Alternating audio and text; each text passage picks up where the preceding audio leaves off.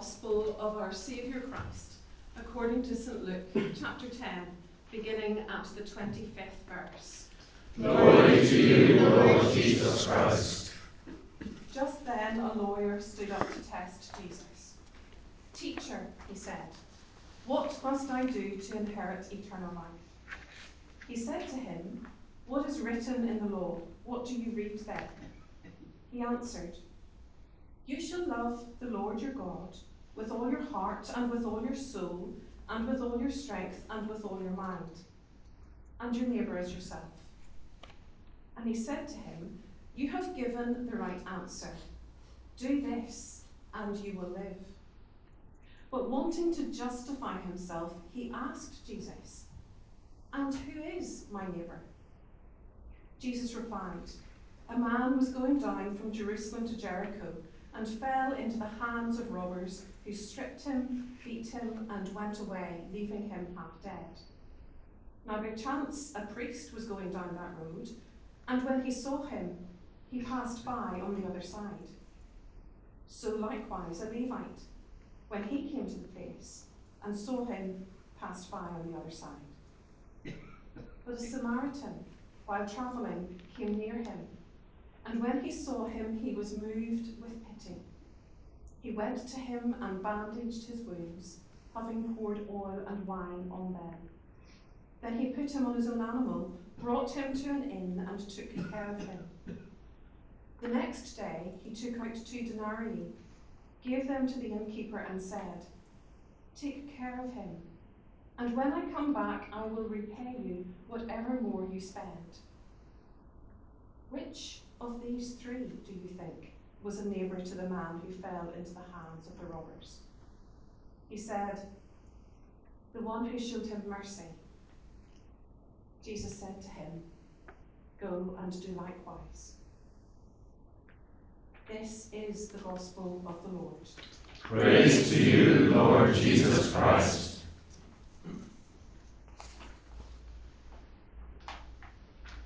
Please be seated.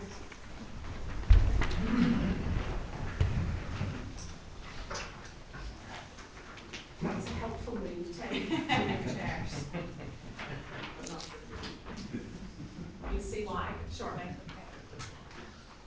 Morris, first of all, thank you um, for your welcome. It does feel good to be among friends, even though I, I get a bit nervous when I suddenly realise that there's a former president of the Methodist Church in the congregation that I didn't know was going to be here. So there you go. Um, it is, it's lovely to see you as well, Lawrence. I'm, It is lovely to be here and to join together on this most special of occasions in our church life. And we are no strangers, and obviously working with Morris on Covenant Council, but also um, working together as we do um, in theological education. And so it is, is a joy to be with you um, and to come back later in the year in, in May as well to the integrated seminar. I don't know what happens here in CITI, but the tradition has grown up that our students give the staff small gifts at the end of each academic year. And maybe that happens as well. I have to say that over the years it has been a bit of an eclectic mix. um, the useful, the amusing, and the extraordinary. There was a stethoscope for the year that my doctorate was completed. there was an extremely generous meal voucher last summer, which got my husband John out of a birthday meal last October. Um, a director's chair. At one stage, I was called director of studies, and now director of the ministry's team, but yeah, the director's chair. And then this one, I got put it in the pocket so I wouldn't lose it. A keyring with I love context. So, so the joke is, for those of you who are not theological educators, that actually to give someone who is a, a biblical specialist this gift says a lot I am pretty sure that that gift was intended to reflect my pedantry um, about partial exegesis. Perhaps it was that they realised that they had heard the message that we need to read Scripture in context, in the context of its setting within the biblical book, in the context of the canon, I'm rehearsing it for you, Katie, mm-hmm. in the context in which it was first written, and of course in the context in which it was first heard.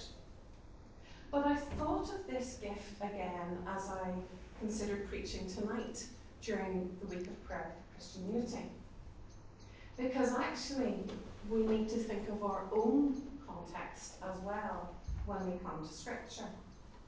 And the passage that we've just read from Ephesians is one of those passages that not only talks about its own context, but also calls us to think about the context in which we are as we read it. We join Ephesians at a turning point in the letter.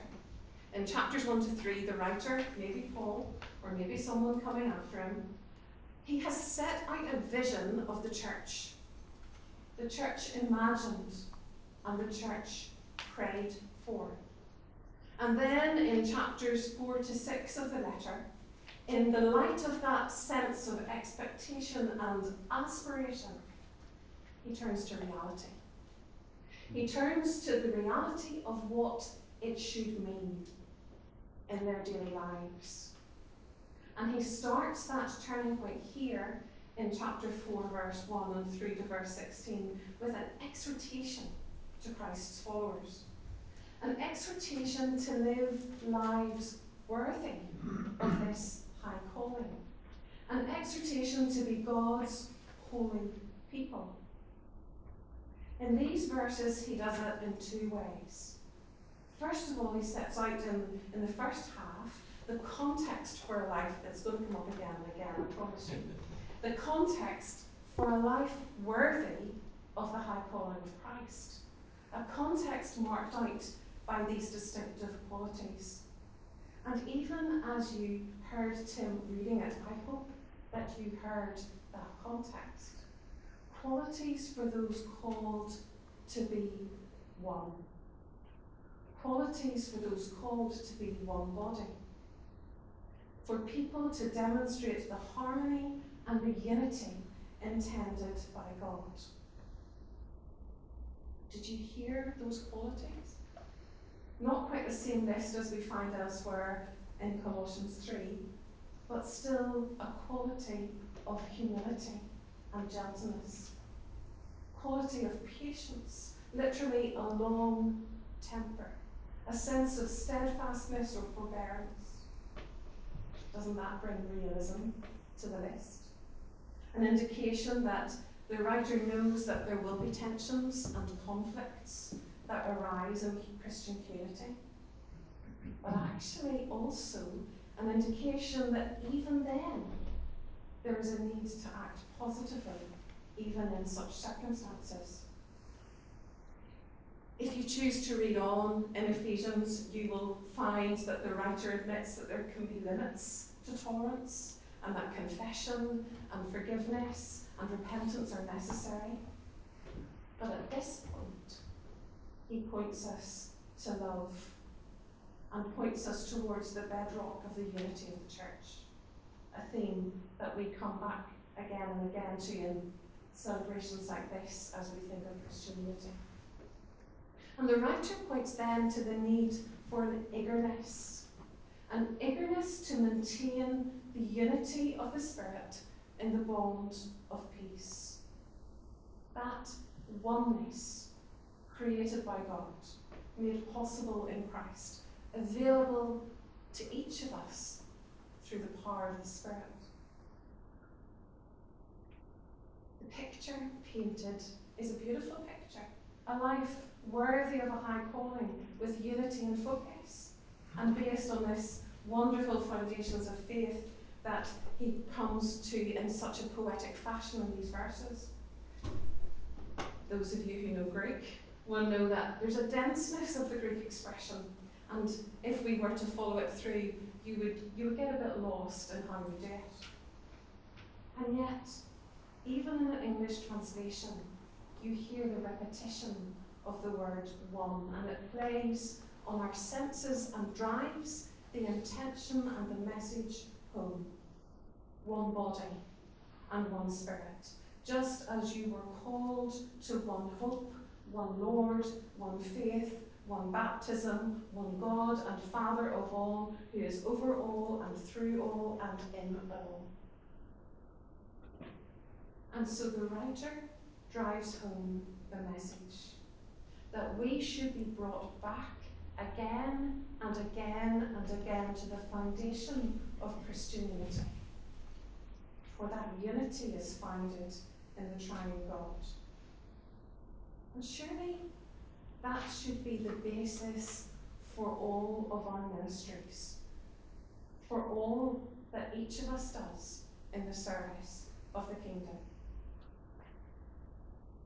With the lofty words of those first six verses still ringing in our ears, the passage moves on. There's a bit of commentary on Psalm 68, which emphasises the role of Christ as the giver of gifts. And there's a sense of a contrast between the unity expressed in these first set of verses and the diversity expressed in the ministries in the later half of the passage. But those ministries point to the possibility and the potential of different individuals. And as the author switches from the I to you, as he switches to we and us, he gives a sense of a community outworking their faith, even in the gifts given to individuals.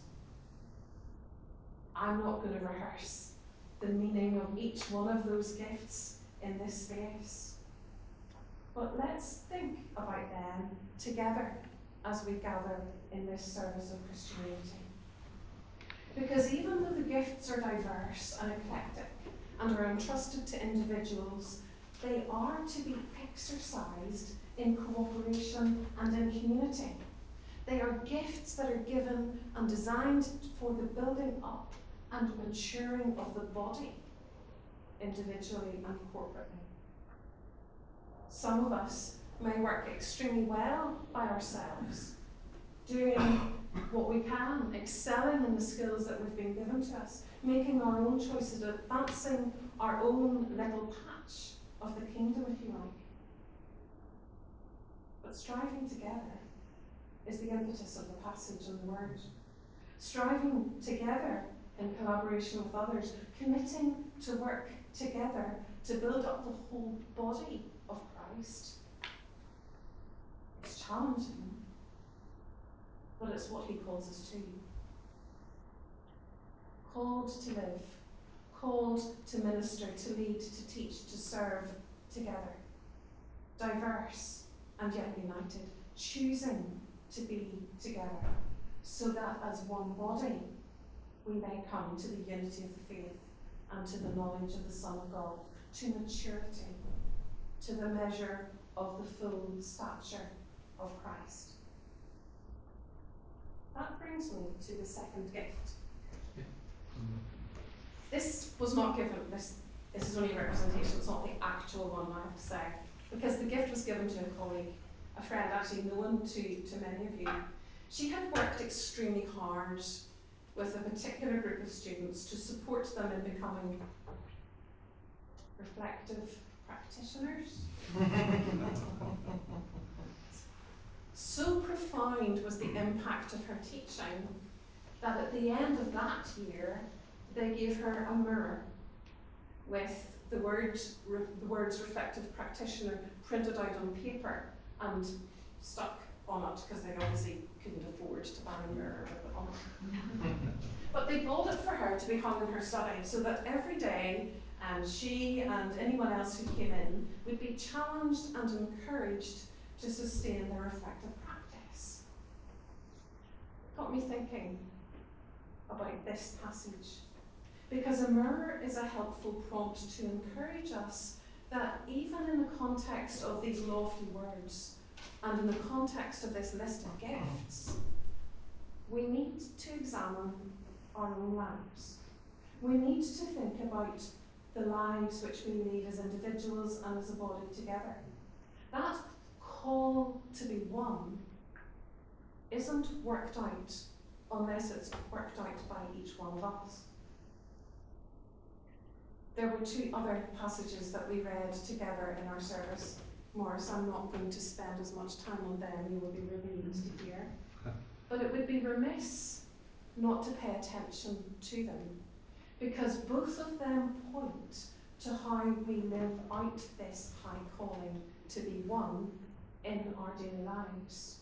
Micah's call to the people of Israel to do justice, love kindness, walk humbly with your God comes from a long suffering God, a God who remains faithful to an unfaithful people, a God who is being interceded to by the prophet. The people have lent into the practices of their religious faith, but without their ethical obedience that faith in God requires. 700 years before Christ, Israel is in the middle of revival. The temple is crowded. I think they're probably even over budget. Mm-hmm. But the prophet knows that it isn't right. The prophet knows that something is wrong because Israel is arrogant and uncaring. They are religious, yes, but their idea of what religion means is far from what God is hoping for them. They have forgotten his generosity. They have forgotten how he loved them, how he brought them out of slavery and gave them a home. And his plea to them is not sounded in the hectoring tones of a strident fearfulness, but in the pleading tone of one who loves them and who wants the best for them. And so he calls them back to do justice, to be a voice for the oppressed person, for the unprotected, for every person treated less than God's child. He calls them to love kindness, to respond to his love by showing it to others and sharing it with others. He calls them to walk humbly, to listen for his voice wherever it may be heard. In the parable, Jesus speaks to the lawyer who wanted to know who was his neighbour. He speaks to one who is happy enough about what loving the Lord with all his heart and soul and mind might mean, but is more hesitant about knowing who exactly his neighbour is. And so, in that question and answer, Jesus uses a story to explain again what it means to exercise your love in action. The Samaritan is the one who is moved by the spirit of compassion, that spirit of God.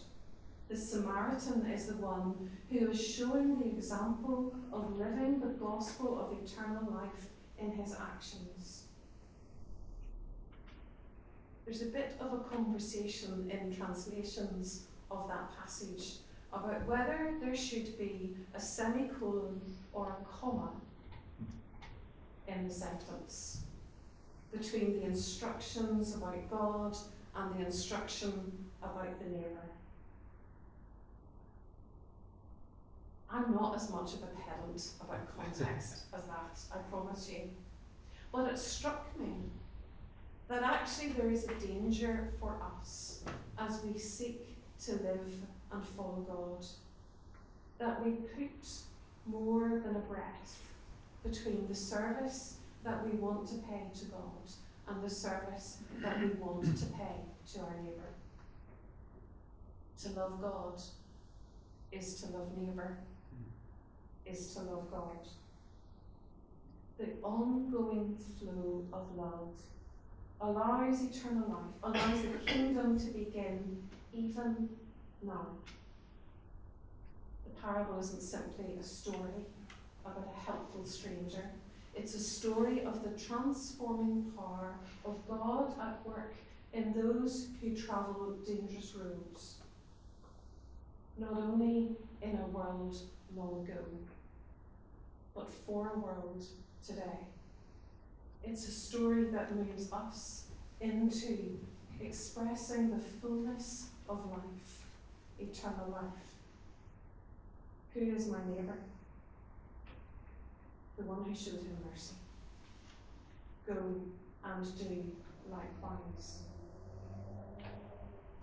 The imperative for us in this week of prayer for Christianity is to be one, but in our oneness to seek justice, to engage together and honestly, to reveal how we ourselves might become closer in Christ, but also in that unity to think about how, how we might work together to effect change, how we might work to restore broken relationships as individuals, but also together as churches, to long that we might be one, to long for unity, but in the midst of the knowledge of the injustice that is scattered throughout our world, to long for unity that will bring justice then to people and situations that we face each day, but also to the places where we can only see a hint or even a remote possibility, and to bring our prayers for the right actions of others. Many of you may have listened to the words of Justin Welby as he preached at the funeral of Queen Elizabeth II last September. And as he spoke to a congregation full of many of the world's most powerful leaders, he said this People of loving service are rare in any walk of life. Leaders of loving service are still rarer. But in all cases, those who serve will be loved and remembered when those who cling to power and privileges are long forgotten. It is leaders of loving service who most authentically reflect those words of unity expressed by the writer to the Ephesians and those imperatives expressed by both the prophet Micah and by Jesus himself. It is those who will seek to grow up in every way unto Him who is the head, into Christ. And so we pray and seek the help of the Spirit to understand the contexts in which we serve and in which we meet. We seek the help of the Spirit as we exercise our distinct and diverse gifts, as we share and lead and serve together. And may each one of us live a life worthy of that high calling, reflecting the love of Christ, love that binds us together into a single body, love that bears witness to the ultimate unity and communion for which we strive, love that convicts and impels us to action in the face of the injustices that we see each day love that binds each one of us into the body of Him who has loved us. Amen.